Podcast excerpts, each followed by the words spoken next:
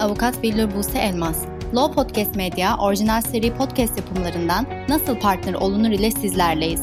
Bu sezonun teması hukuk bürolarında partner olmak.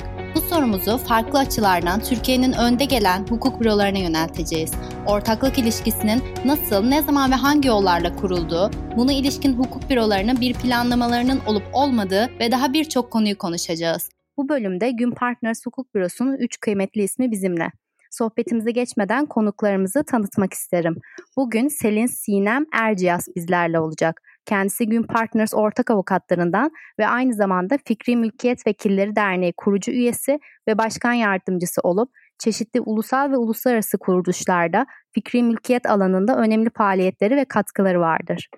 Yine Gün Partners İnsan Kaynakları Direktörü Bilgi Okuyan bizlerle.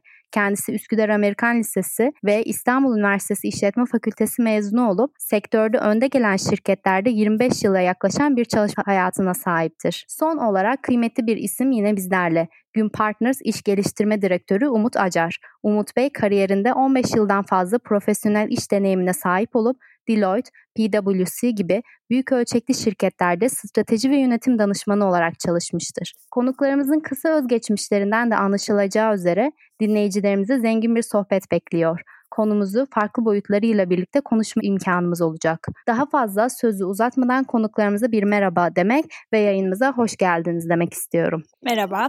Sinem Hanım, Sizinle başlayalım. Bizlere avukatlık mesleğine yönelişinizden bugünkü ortaklığınıza kadar uzanan serüveninizi paylaşır mısınız? Teşekkür ediyorum Buse Hanım. Davetiniz için de teşekkür ediyorum. Her iki isimli kişi gibi ben de öncelikle hangi ismimi kullandığımı belirtmekle başlayayım o halde. Ya adın ne dediklerinde en azından Sinem diyorum. Dolayısıyla siz de Sinem diye hitap edebilirsiniz. Avukatlık mesleğine yönelişim aslında çok bilinçli bir seçimle olmadı. Türkiye koşullarında pek çok öğrenci ve üniversite öğrencisi adayı kişinin yaşadığı gibi 1998 yılında ben de üniversite sınavına girecekken kendim için en fazla iş olanağını bulabileceğim, en fazla hayatla ilgili hayallerimi gerçekleştirebileceğim mesleği araştırdım ve de hukuk fakültesini bu şekilde seçtim. Hukuk fakültesini okurken de avukatlığa kendime en yakın hissettiğimi düşündüm. Düşündüm diyorum çünkü ailemde, etrafımda avukatlık mesleğini icra eden yakınlarım yoktu. Sadece kendi kafamda avukatlığın olabileceği şekline bir atıfla hani herhalde böyle bir şeydir bu avukatlık diyerek hukuk fakültesini bitirdikten sonra 2003 yılında avukatlık stajımı yaptım. Bu kadar hani karanlıkta el yordamıyla ilerlemek tabii ki çok arzu edilen bir şey değil fakat sistem bunu gerektirdiği için diyeyim ben de buna katlandım ama şu an hani o genç yaşımda doğru yaptığım neydi diye baktığımda şunu söyleyebilirim. Mesela hiçbir mecburiyetimiz olmadığı halde ben üniversite birinci sınıftan itibaren hiç kimseyi de tanımadığım halde adliyelere giderdim duruşmaları izlemeye çalışırdım. Çünkü anlamaya çalışırdım. Yani evet biz teoride birçok şey öğreniyoruz ama uygulamada neler oluyor? Demek ki bir şekilde teoriyle uygulamanın birbirinden çok farklı olduğunu o zamandan hissedebilmişim. Bu bir şans benim için. Ve adliyelere gidip işte oradaki çalışma koşullarını, avukatların içinde bulunduğu durumu ve ne yapmaya çalıştıklarını o zamanki koşullarda gördüğümde de daha farklı bir avukatlık yapmak istediğime karar vermiştim. Bugün staj başvurusu yapan arkadaşlarımızın ifade ettiği şekilde daha böyle danışmanlık tarzında belki biraz daha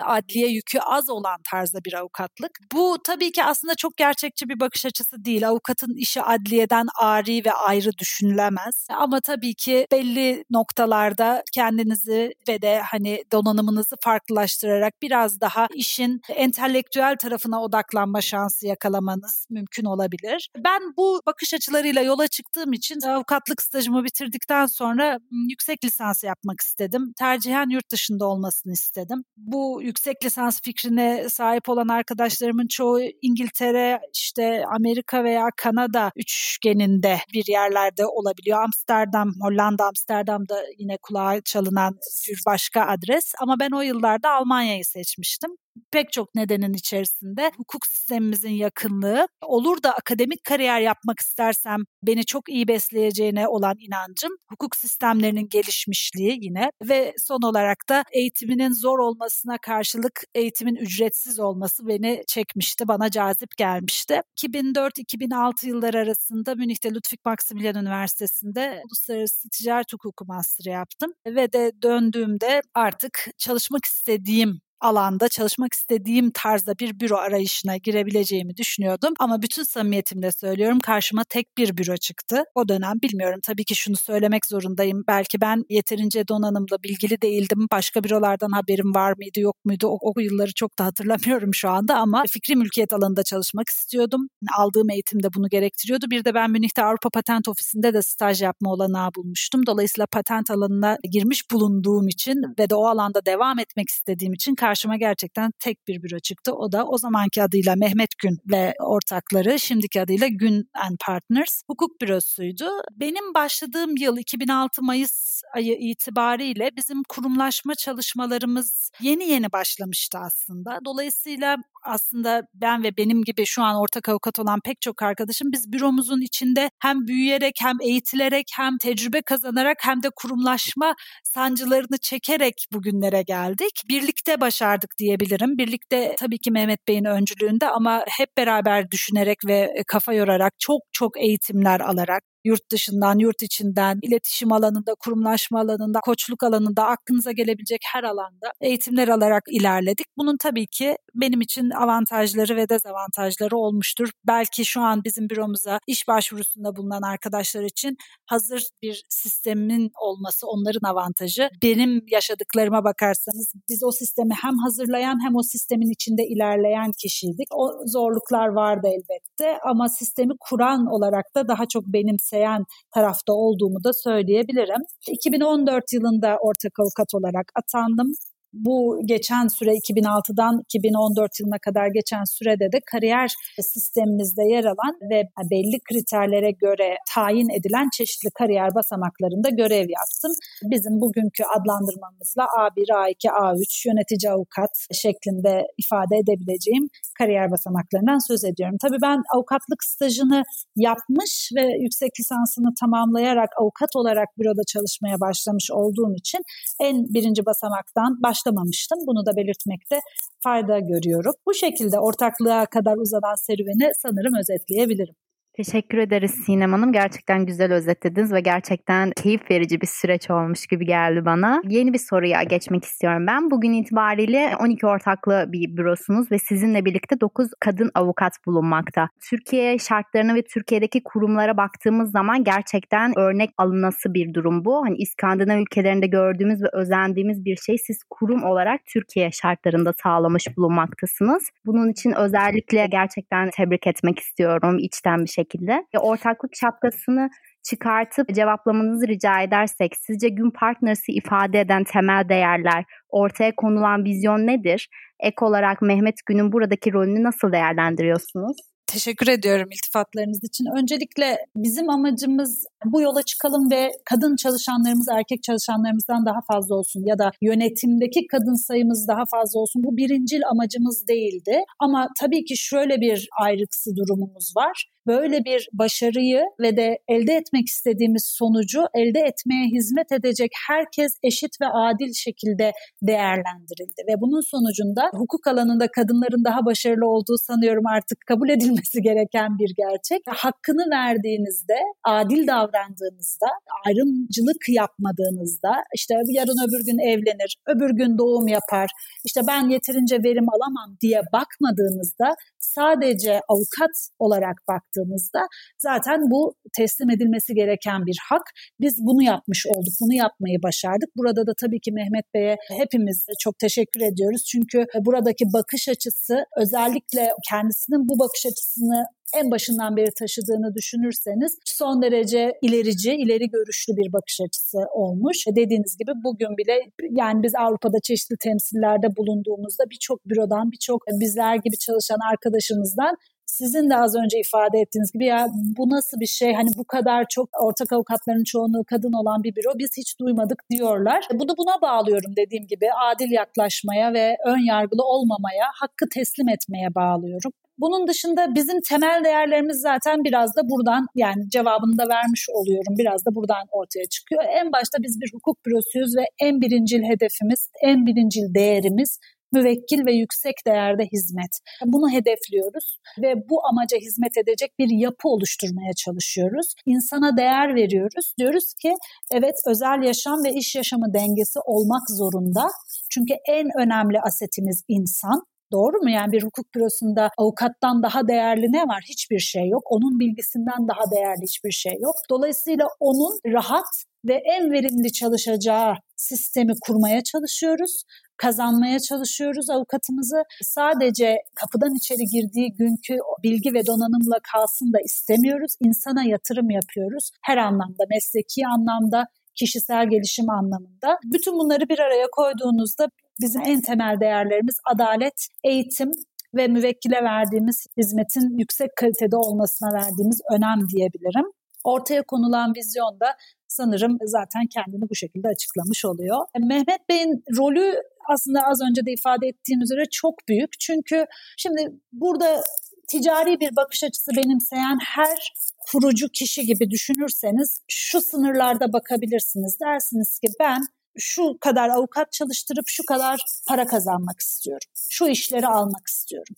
Ama bu sınırlı bakışı aşa, aşabilirseniz ve şunu görebilirseniz en değerli asetim olan avukata yapacağım yatırımla onun eğitimine, onun verimliliğine yapacağım yatırımla çok daha büyük açılımlar elde edebileceğinizi görebilirseniz, o kişilerin önünü açabilirseniz her anlamda. Bugün benim şu anda bahsettiğim belki birçok büro için veya birçok kişi için çok ütopik ama sadece işte aile kurmasını desteklemek, özel hayatında özgür olmasını desteklemek değil, aynı zamanda içinde uhde kalmış, ya ben şu alanda çalışmayı çok isterdim, şu konuyu bilmeyi çok isterdim diyebileceği her alanda beslenecek bir ortamda olan avukat zaten üretiyor ve çok da verimli oluyor. Günün sonunda kazanıyor, kazandırıyor. Bunu görebilmek bence Mehmet Bey'in en büyük vizyonuydu ve buradaki rolünün, lider rolünün en besleyici tarafı da bence buydu. Bunu başardı. Bize de aşıladı sağ olsun. Şimdi kendisi bizim yönetim işlerimizde daha çatı, daha hani kapsayıcı bir yerde duruyor ve bize daha çok sorumluluk veriyor. Dolayısıyla biz de ondan gördüklerimizi ve öğrendiklerimizi bu şekilde sürdürmeye çalışıyoruz. Çok teşekkür ederim Sinem Hanım. Zaten gerçekten söylediklerinize katılıyorum. Özellikle bu her sektör için geçerli aslında. Başarının temelinde gerçekten ekibe, çalışanlara kıymet vermek geçiyor ve dışarıdan bir göz olarak da Mehmet Gün'ün bu yaklaşımının olduğunu ve Gün Partners'ın genel olarak zaten çalışanlarına kıymet verdiğini hani ben de sektördeki biri olarak gerçekten biliyorum ve görebiliyorum. Bunun önemli bir faktör olduğunu ben de farkındayım. Yani çalışan başarısı getiriyor aynı şekilde. Ofisin başarısı başarısını, şirketin başarısını her şeyi getirebiliyor zaman içerisinde.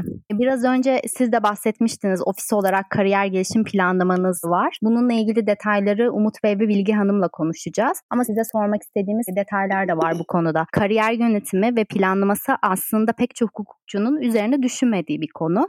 Merak ettiğimiz husus ise etkin bir kariyer planlamasını kurumsallaşmaya sizce nasıl bir katkı sağladığı ve sektörde bu konuda genel olarak gözlemleriniz varsa bunları da bizimle paylaşırsanız çok seviniriz.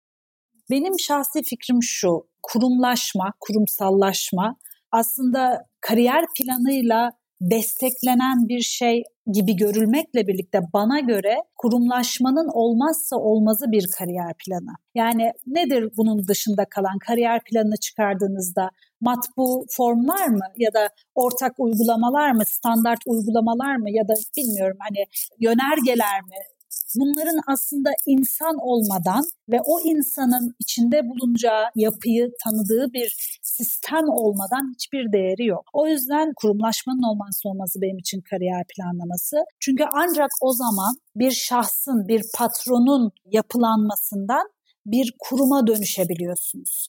Aksi takdirde bir patron şirketi, bir şahıs şirketi olmaktan ileri gidemezsiniz. O da kurumlaşmış bir yapı zaten değildir dediğim gibi kurumların en önemli yapı taşı, en önemli aseti insan olduğu için bu yapı taşlarını bir arada tutarak kurumu ve kurumlaşmış yapıyı meydana getirmelerini sağlamak için kariyer planı gerekli ve sadece gerekli değil olmak zorunda diye ifade edeyim. Onun dışında kurumlaşmaya katkı değil dediğim gibi tamamen kökenini oluşturuyor diye cevap vermek istediğim bir soru bu. Onun dışında sektörde bu konudaki gözlemlerim eskiye göre çok daha arttığını görüyorum. Özellikle kurumlaşmanın diğer ayakları, diğer yan benim yan olarak gördüğüm ayaklarının yanı sıra artık kariyer planının kurumlaşmanın çok büyük bir parçası olduğu pek çok hukuk bürosu tarafından kabul edilmiş durumda. Bunda yeni nesil kuşağın beklentileri ve talepleri de çok belirleyici oldu bence ki bu çok doğru bir şey, çok güzel bir şey. Yeni neslin bu beklentiyle geliyor olduğunu görmek çok güzel bir şey. Çünkü kişi diyor ki olaya şuradan bakarsanız ben bir büro açıp kapısına ismimi yazıp hemen ortak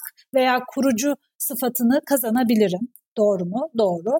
Fakat yapmak istediği bu değilse, daha oturmuş ya da daha farklı bir yapı içerisinde çalışmak isteyen bir avukat için önündeki yolu görmesi o kadar önemli ki benim neyi gerçekleştirmem koşulunda neyi elde edeceğimi bilerek bir yola girmem o kadar kıymetli ki sektör de bunu fark etmiş durumda. Dolayısıyla artık görüyoruz ki birçok hukuk bürosu da kariyer planlamalarını yaparak, duyurarak bu ihtiyaca cevap veriyor. Ben de bu durumdan çok mutluyum. Çünkü dediğim gibi kendi bürosunu açmayı tercih etmemiş avukat arkadaşlarımız için bu çok önemli ve çok gerekli bir yapıydı. Daha da artmasını diliyorum. Çok teşekkürler Sinem Hanım. Başarılı bir kariyeriniz var ve gerçekten biriktirdiğiniz kıymetli deneyimler var. Bu kurumsallaşma konusunda önce olan bir ofiste de ortaklığınız var. Bunları göz önünde bulundurarak size şunu sormak istiyorum. Bir avukatın büyük ölçekli bir hukuk bürosunda ortak olması için sahip olması gereken nitelikler sizce nelerdir? Bunu hem avukatlara hem de yöneticilere deneyimlerinizi ışığında bir paylaşımda bulunabilir misiniz? Elbette. Şimdi şunu söylemekte önem buluyorum. Büyük ölçekli bir hukuk bürosu dediğiniz zaman aslında çok da bir üst grup oluşturmuş olamıyoruz. Her hukuk bürosunun iş yapış şekli farklı ve her biri için de dolayısıyla o yapıda ilerlemenin şartları farklı olabilir. Ama ortak olan tarafları şudur. Tabii ki bir yapıda ortaklık gibi yönetici vasıflarına sahip olacak bir kıdeme ulaşmak için mesleki olarak artık yetkinliğinizi yüzde yüz ispatlamış olmanız gerektiğini düşünüyorum. Onun dışında yöneticilik liderlik vasıflarınız bakımından kendinizi geliştirmiş olmanız gerektiğini düşünüyorum. Bizim yapımız bakımından da ölçülen değerler bunlar. En başta %100 mesleki yetkinlik ve hatta alanında uzmanlık ve tanınmışlık gerekiyor. Onun dışında da liderlik ve yöneticilik vasıflarında kendini geliştirmiş ve de gerekli eğitimler varsa almış olması gerekiyor. Tabii ki burada yine şanslı olduğumuz nokta şu, bu içinde bulunduğunuz hukuk bürosunda geliştirebileceğiniz bir kas öyle ifade edeyim. Yani siz dışarıda durarak yöneticilik, liderlik ya da işte mesleki yetkinliğin mükemmelleşmesi gibi bir seviyeye ulaşamazsınız. O yapının içerisinde bu yol açılmış olacak ki size o donanımların kazanılmasında yardımcı olunsun ve denilsin ki bak buradan ilerlersen buraya varabilirsin. Bu yapının oluşturulduğu, kurulduğu hukuk bürolarında ancak bu şansı elde edebilirsiniz. Onu da bir kez daha vurgulamakta fayda var. Benim tecrübem de tam olarak bu yönde oldu. Dediğim gibi biz 2007-2008 yıllarında kurumlaşma çalışmalarımıza ağırlık vermiştik. O kapsamda aldığımız pek çok eğitim ki ben o seviyede henüz hani ortak avukat değildim zaten o yıllarda ve ne oluyor o zamanki kıdemlememize göre orta seviyede bir avukat olarak kendimi söyleyebilirim. Kıdem olarak ifade etmeye çalıştım. Dolayısıyla orta kıdemli avukat olarak o tarihten çünkü hani şey gibi bugünün çocukları yarının yöneticileri bu işte büro içinde de geçerli bir benimsenmiş bir bakış açısı olunca diyor ki yani sen henüz orta kıdemli bir avukatsın ama e, yönetici vasıflarını şimdiden geliştirmen lazım. Şimdiden minik alıştırmalar yapman lazım. Bazı şeyleri öğrenmen lazım ve oradan başlayan bir eğitimle zaten o yol açık olduğu için bir hazırlık sürecine de etmiş oluyorsunuz. Dediğim gibi bu benim avukatlık ve oradan yöneticiliğe giden serüvenim böyle oldu. Deneyimlerim de bu şekilde kurum içi çok desteklenerek ve eğitilerek elde ettiğim deneyimler oldu. O yüzden de çok şanslıyım tabii ki. Bunun dışında tabii ki şahsi ilgi alanlarım ve kendimi geliştirmek istediğim farklı konular olduğunda yine çalışma sistemimiz el verdiği için, uygun olduğu için bu konularda da kendi kendimi destekleme fırsatı bulabildim. Bu şekilde. Çok teşekkürler Sinem Hanım. Umut Bey, sizinle devam edersek iş geliştirme, stratejik planlama ve pazarlama gibi alanlarda edindiğiniz 15 yılın üzerindeki iş deneyiminizi bir hukuk bürosuyla Gün Partners'la buluşturuyorsunuz. Öncelikle sormak isterim, hukuk büroları hem ülkemizde hem de dünyada neden bir iş geliştirme uzmanına ihtiyaç duyar?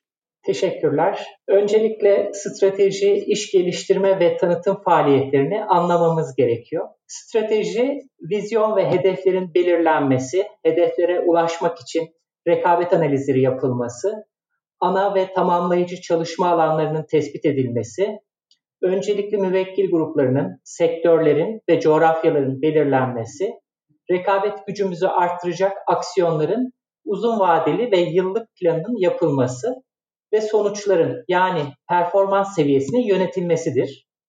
İş geliştirme ise farklı sektörlerde farklı anlamlara sahip. İş geliştirme, reel sektörleri için birleşme ve satın almalar yapmak ve yeni büyüme fırsatlarını tespit etmek anlamına geliyor. Avukatlık büroları için ise iş geliştirme, mevcut müvekkilleri elde tutma ve mevcut işleri büyütme amaçlı faaliyetlerdir. Bu konu büromuz için oldukça önemli. Zira sektör genelinde ve büromuz özelinde gelirlerin %80-90'ı mevcut müvekkiller kaynaklı. Yeni müvekkillerimizin de yaklaşık yarısı mevcut müvekkillerin tavsiyesiyle büromuzdan hizmet alıyor. Böylece gelirlerimizin en az %90'ı doğrudan ve dolaylı olarak mevcut müvekkiller kaynaklı diyebiliriz.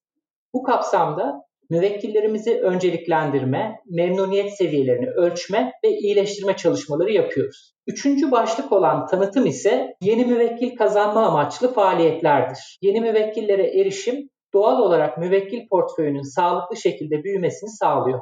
Büromuzun ve kabiliyetlerimizin tanıtılması için geleneksel ve dijital tanıtım faaliyetlerimizi yani etkinlikler, webinarlar, yayınlar, fikir liderliği çalışmaları, yerel ve uluslararası dernekler, derecelendirme kuruluşları, ödüller, web sitesi ve sosyal medya faaliyetlerimizi yönetiyoruz. Bu çerçevede strateji, iş geliştirme ve tanıtım faaliyetlerinin yönetilmesi için uzmanlığa ihtiyaç duymanın bürolar açısından etkinlik ve verimlilik ile ilgili gerekçeleri var. Uzmanlaşma avukatların mesleki uzmanlıkları dışındaki strateji oluşturma, mevcut müvekkilleri elde tutma ve yeni müvekkil kazanımı konusunda rakiplerden daha etkin, tutarlı ve sürdürülebilir şekilde çalışmayı, dolayısıyla rekabette öne çıkmayı sağlıyor.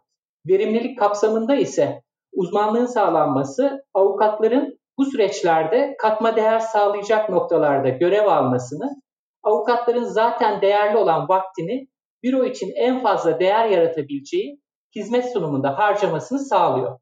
Son olarak peki tüm avukatlık büroları strateji, iş geliştirme ve tanıtım konusunda uzman istihdam etmeli mi? Elbette hayır.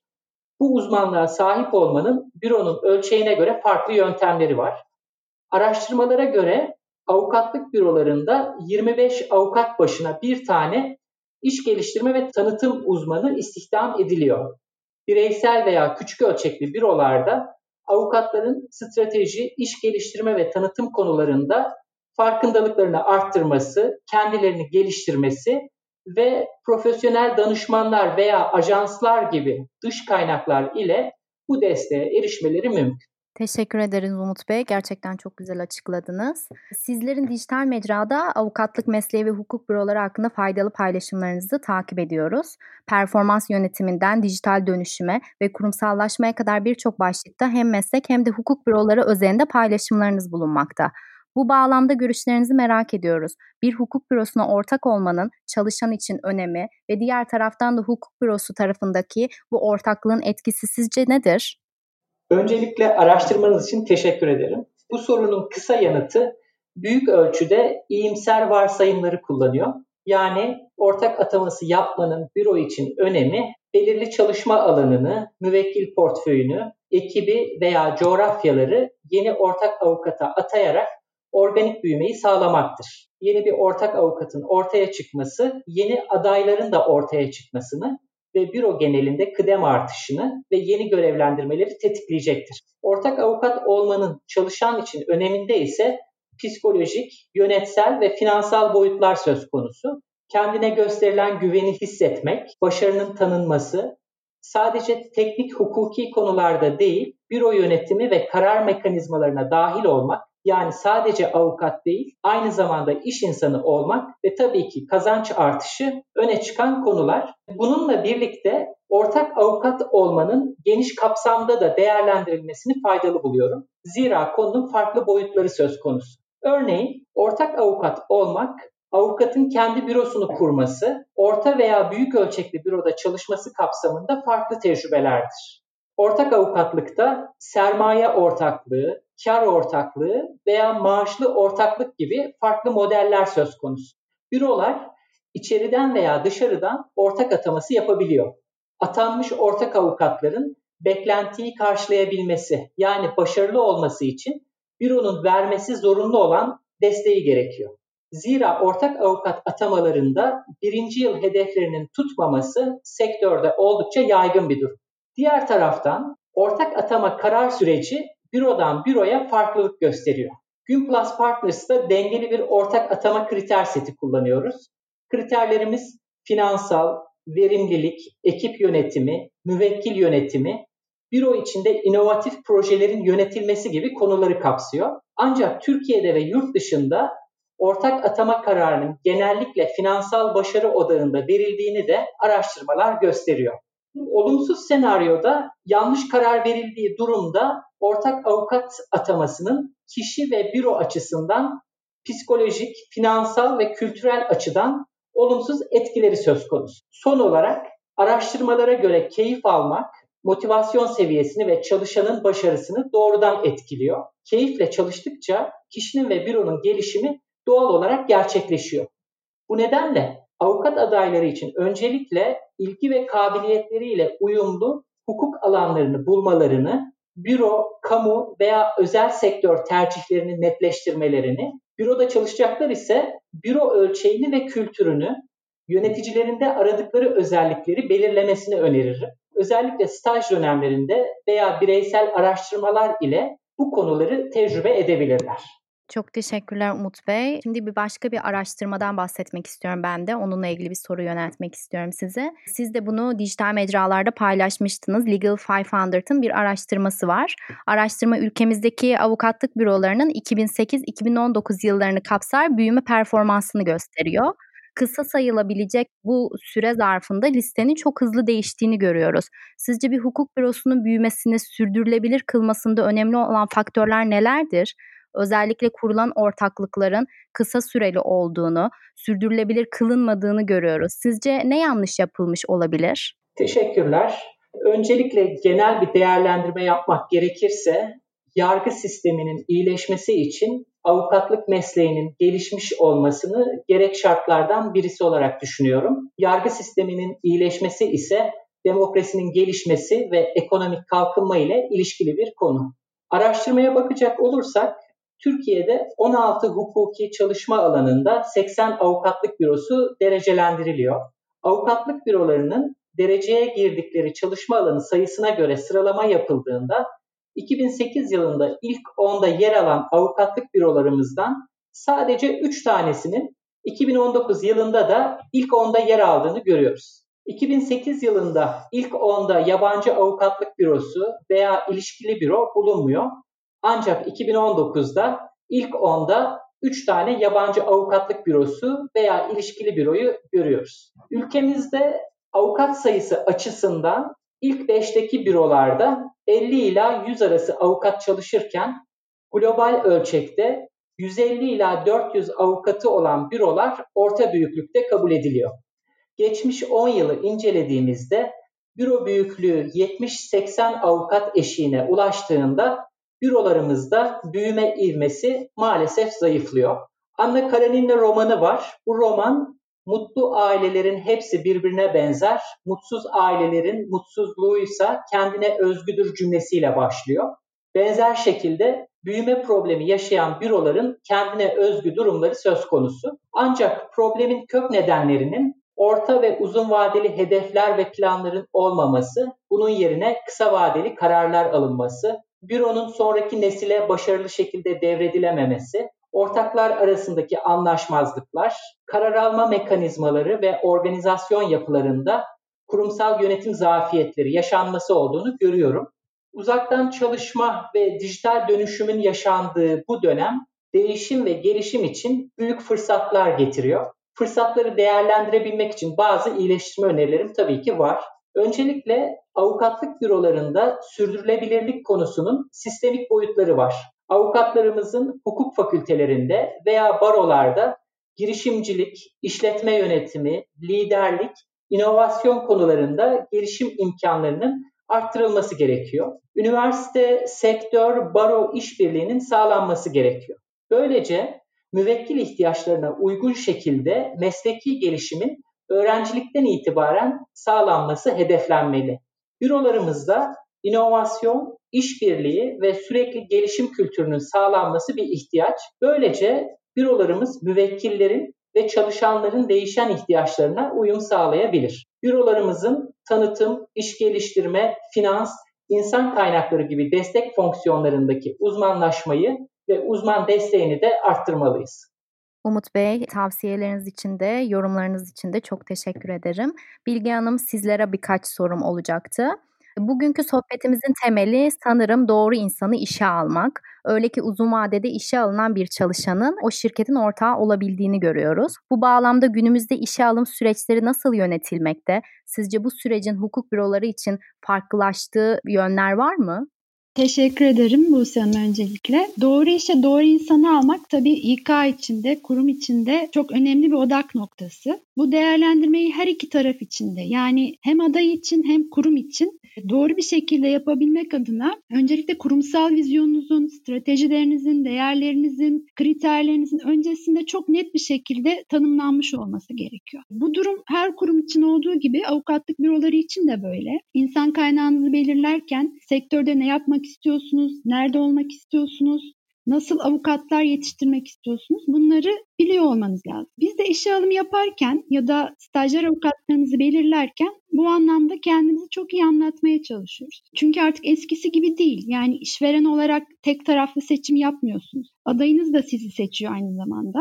Karşınıza gelen adaylar artık sizi tanıyarak, bilerek, sosyal medya hesaplarınızı takip ederek, sektördeki etkinizi, yaklaşımınızı, hatta çalışanlarınıza nasıl davrandığınızı bilerek geliyorlar karşınıza. Bu çalışan deneyimi ya da serüveni dediğimiz, employee journey dediğimiz şey işe alım görüşmelerinden çok önce başlamış oluyor aslında. Artık Z kuşağı çalışanlarımız da var biliyorsunuz. Özellikle gençler arasında nasıl bir işveren markasına sahip olduğunuz çok çok önemli hale geldi. Gün avukatlık ne yapar, nerede başarılıdır, liderlik konusunda nerededir, içeride nasıl bir kültür vardır, sosyal sorumluluk adına neler yapılır, kadın erkek çalışan dengesi nasıldır, çeşitlilik var mıdır, içeride kapsayıcı mıdır, bütün bunları sorguluyorlar. Ve tüm bunlar bana ne kadar uygun, burada çalışmak istiyor muyum? Adayınız bunları değerlendirmiş olarak karşınıza geliyor. Bu bilgiler de tabii çoğu zaman viral olarak yayılıyor. Dolayısıyla bir önceki dönemden bir yaz stajyeriniz ya da eski bir çalışanınız bile sonuçta işe alım sürecinize etki etmiş oluyor. Yani az önce bahsettiğimiz çalışan deneyimi aslında neredeyse hiç bitmemiş oluyor. Dolayısıyla biz de işe alım sürecimizde adaylarımızı mesleki ve teknik anlamda değerlendirmenin yanı sıra hem kendine hem bize nasıl bir değer katabileceğine, kendi gelişim hedefleri, hayalleri, kendi sebepleriyle buradaki kariyer olanaklarının ne kadar uyumlu olduğuna mutlaka bakıyoruz potansiyeli ne yönde geliştirilebileceğine mutlaka bakıyoruz. Hatta bunları karşılıklı olarak oturup şeffaf bir şekilde adayımızda değerlendiriyoruz. Bir de Umut Bey'in belirttiği gibi tabii kültürümüze, değerlerimize ne kadar uyum sağlayabilir? Buranın bir parçası olmak için ne kadar istekli, hevesli? Bunlar da bizim için önemli. Çünkü avukatlarımız burada bizim kültürümüzle, bizim bilgi birikimimizle yorularak yetişiyorlar tabii ki. Ayrıca biz de İK görüşmeleri sonrasında mutlaka adaylar birlikte çalışacağı yöneticilerle veya ortak avukatlarla da mutlaka tanışırlar. İki tarafta birbirine sorularını sorar. Bu anlamda ortak akıl değerlendirmeleri bizim için önemlidir. Çünkü bu yaklaşım kör noktalarımızı mümkün olduğunca elimine eder. Yine objektif olabilmek adına mümkünse bilimsel davranış ve yetkinlik değerlendirme araçlarının, ölçme değerlendirme araçlarının kullanılmasının ve az önce belirttiğim gibi görüşmelerin de çok aşamalı yapılmasının önemli olduğunu düşünüyorum. Biz zaten bu bahsettiğim uygulamaları sadece avukatlık pozisyonları için değil, her pozisyon için yapıyoruz şu an. Teşekkür ederim Bilge Hanım. Gerçekten bir arka planda bir planlama olduğunu görebiliyoruz. Bugün Partners nezdinde kariyer gelişim planı uyguladığınızı biliyoruz.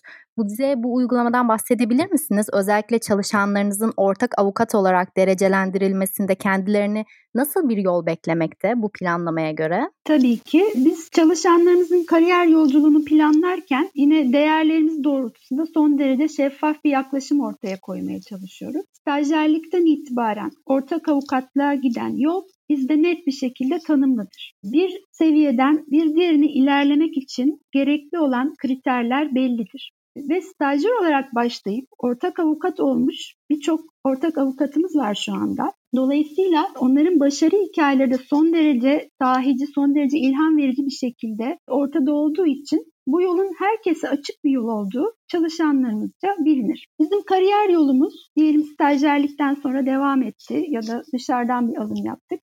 A1, A2, A3 veya kıdemli avukat, yönetici avukat ve ortak avukat olarak ilerler. Her yönetici avukat ortak avukat olmayabilir ama her yönetici avukat bir ortak avukat adayıdır ve her bir seviyeden bir diğer seviyeye geçmek için de kariyer yolunda minimum koşullar bellidir. Yine az önce Umut Bey biraz bahsetti. Nelere bakarız? Toplam fiili çalışma süresi, mesleki bilgi ve uzmanlık seviyesi, tecrübe seviyesi, her seviye için beklenen sorumlulukları ne kadar yerine getirebildiği, performans bazlı değerlendirme sonuçları ki burada iki tip yetkinlik setimiz vardır. Kurumsal yetkinliklerimiz ve avukat yetkinliklerimiz. Bunlardan belli bir skoru almış olması gerekir. Ayrıca yıl boyunca aldığı işlerle ve görevlerle ilgili işi kendisine veren yönetici ile karşılıklı değerlendirme görüşmeleri yapılır ve buradaki değerlendirmelere de bakılır. Bu değerlendirmelerde yine şeffaflık, geri bildirim, objektiflik önemlidir. Değerlendiren ve değerlendiren ayrımını biz kaldırdık bu görüşmelerde de. Dolayısıyla seviyesi ne olursa olsun ast veya üst fark etmez. İki tarafta birbirine o görevle ya da o projeyle ilgili geri bildirim verme şansına sahip. Bu anlattıklarım tabii terfi aşamasında bakılan değerlendirme kriterleri. Bundan daha da önemlisi avukatlarımızı bizim bu yolda nasıl yetiştirdiğimiz ve nasıl hazırladığımız. Bu konuda da şunu söyleyebilirim. İçeride çok güçlü bir mentorluk sistemimiz var. Avukatlarımız başta ortak avukatlar olmak üzere kendisinden daha kıdemli meslektaşlarıyla omuz omuza çalışarak iş yapış şeklimizi öğreniyorlar. Az önce bahsettim avukatlarımızın dört farklı seviyede yer aldığını düşünürsek yaptığımız işleri de en az üç farklı seviyede avukattan oluşan ekipler halinde yapıyoruz bir süpervizör, bir sorumlu, bir destek seviyesi gibi ekipler oluşturuyoruz. Bu şekilde yeni gelen arkadaşlarımız, yeni gelişmekte olan arkadaşlarımız yukarıya doğru gelişim baskısı yaparken yukarıda olan daha kıdemliler de sürekli olarak dinamik ve güncel kalmak zorunda kalıyor. Değerlerimizle ve iş yapış şeklimizle yoğrulmuş sürekli bir bilgi ve tecrübe aktarımı oluyor böylece. Bunun yanında kurumsal hafızamızı da yine teknolojiden faydalanarak kayıt altına alıyoruz. Dolayısıyla her seviyede avukatımızın ortak bir kaynaktan beslenmelerini sağlıyoruz bu yolda.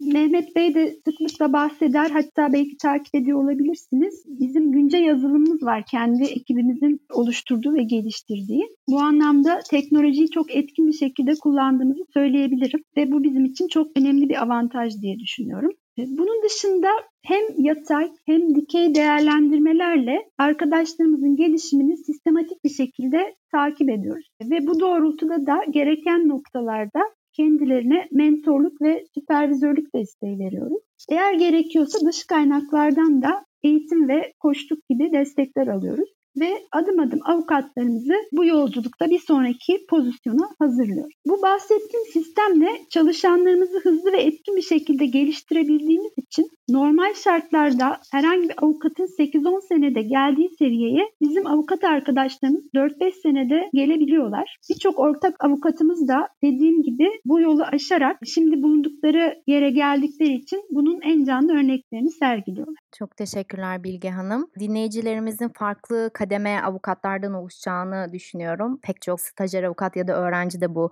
podcast yayınını dinleyecek muhtemelen. O yüzden size bütün e, kitlelere hitap edebilecek bir soru yöneltmek istiyorum.